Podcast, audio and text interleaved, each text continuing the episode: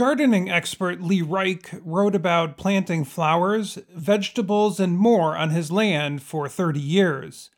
In his final story, he wanted to leave his readers with some advice. Over the years, he wrote about tomatoes, how to cut flowers, and the worries about household pets eating indoor plants. He said he was happy to write about working in the garden for gardeners of all levels. He decided to offer eight pieces of information to help people who grow plants at home, whether they do it on a large piece of land or just two or three containers inside. Reich said items that were once alive are good to mix into the soil you use to grow plants. This includes leftover foods, green clippings, and leaves that fall from trees. They help keep water in the soil and feed microorganisms that help plants. Yes, Reich said, some insects can hurt plants, but it is normal for insects and fungi and other organisms to hurt your garden. He said, people who work with plants need to learn how to accept a little damage. When plants get hurt, he said, they come back in other ways, like growing stronger where they are not injured. He said it is a good idea to be thoughtful and find a natural way to fight insects before using a chemical treatment. Reich said Mother Nature has been helping the earth develop food and plants for a long time. Gardeners, he said, should not be too worried about ground cover that grows naturally. Some people call these weeds. Reich also noted that it is important to think carefully about the soil you plant in do not put plants that are best in dry parts of the world where it is very wet. Do not put plants that do best in wet conditions where it is very dry. Each year, he said, it is a good idea to take photos of your garden and write down what you planted and when you did the work. That way, you can learn from what worked well and what did not. The next year, you can decide what to plant based on your past experience.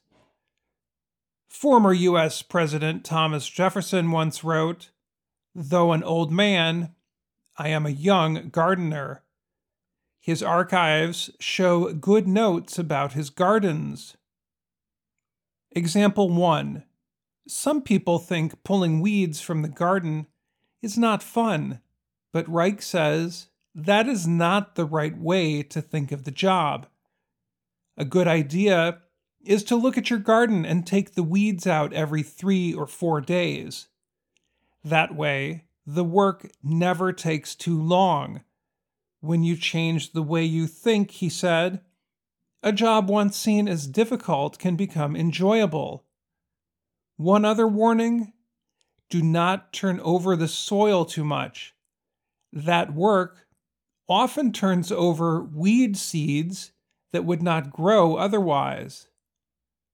Example 2 Reich said you should mix and match plants and flowers.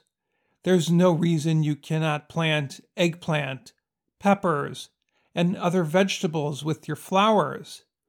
Those plants look nice, and the flowers will bring helpful insects like bees to the garden. Example 3 you can plant fruit trees wherever you want. You do not need an orchard. Many fruit trees look nice by themselves, along with producing food that tastes good. Reich wrote about plants for 30 years, but sometimes he has questions. In those cases, he searches on the internet, but he centers his searches on information from educational institutions and government agencies. Even if the sources are not right 100% of the time, most of the time, they have good information. It is hard to see the difference sometimes between good information and bad when it comes from sources you do not know well. Sometimes bad weather can hurt plants.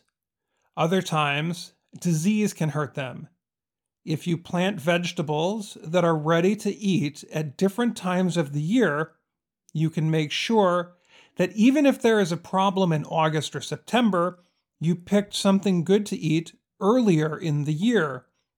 In Reich's experience, one year in the northeastern United States, a sickness late in the summer hurt many tomato plants, but that year he already picked peppers, corn, kale, and other vegetables.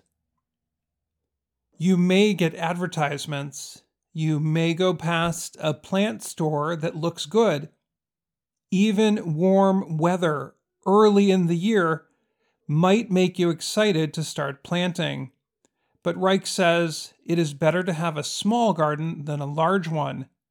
When he has friends come over, they admire all his fruits and vegetables. However, he warns, don't do this at home. In the end, Reich said he may not be writing as much. However, he will never stop working in his garden. He will plant some new items and remove old ones in the next year. For example, he wants to plant rhododendrons and winterberry.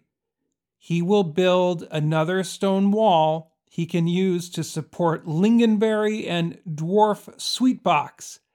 The work never ends. Even if he is not writing as often, Reich plans to keep writing on his own website, leereich.com. You can visit him there if you want to keep up with his work and perhaps see photos of his new projects. He will be working hard, even on the cold days of winter.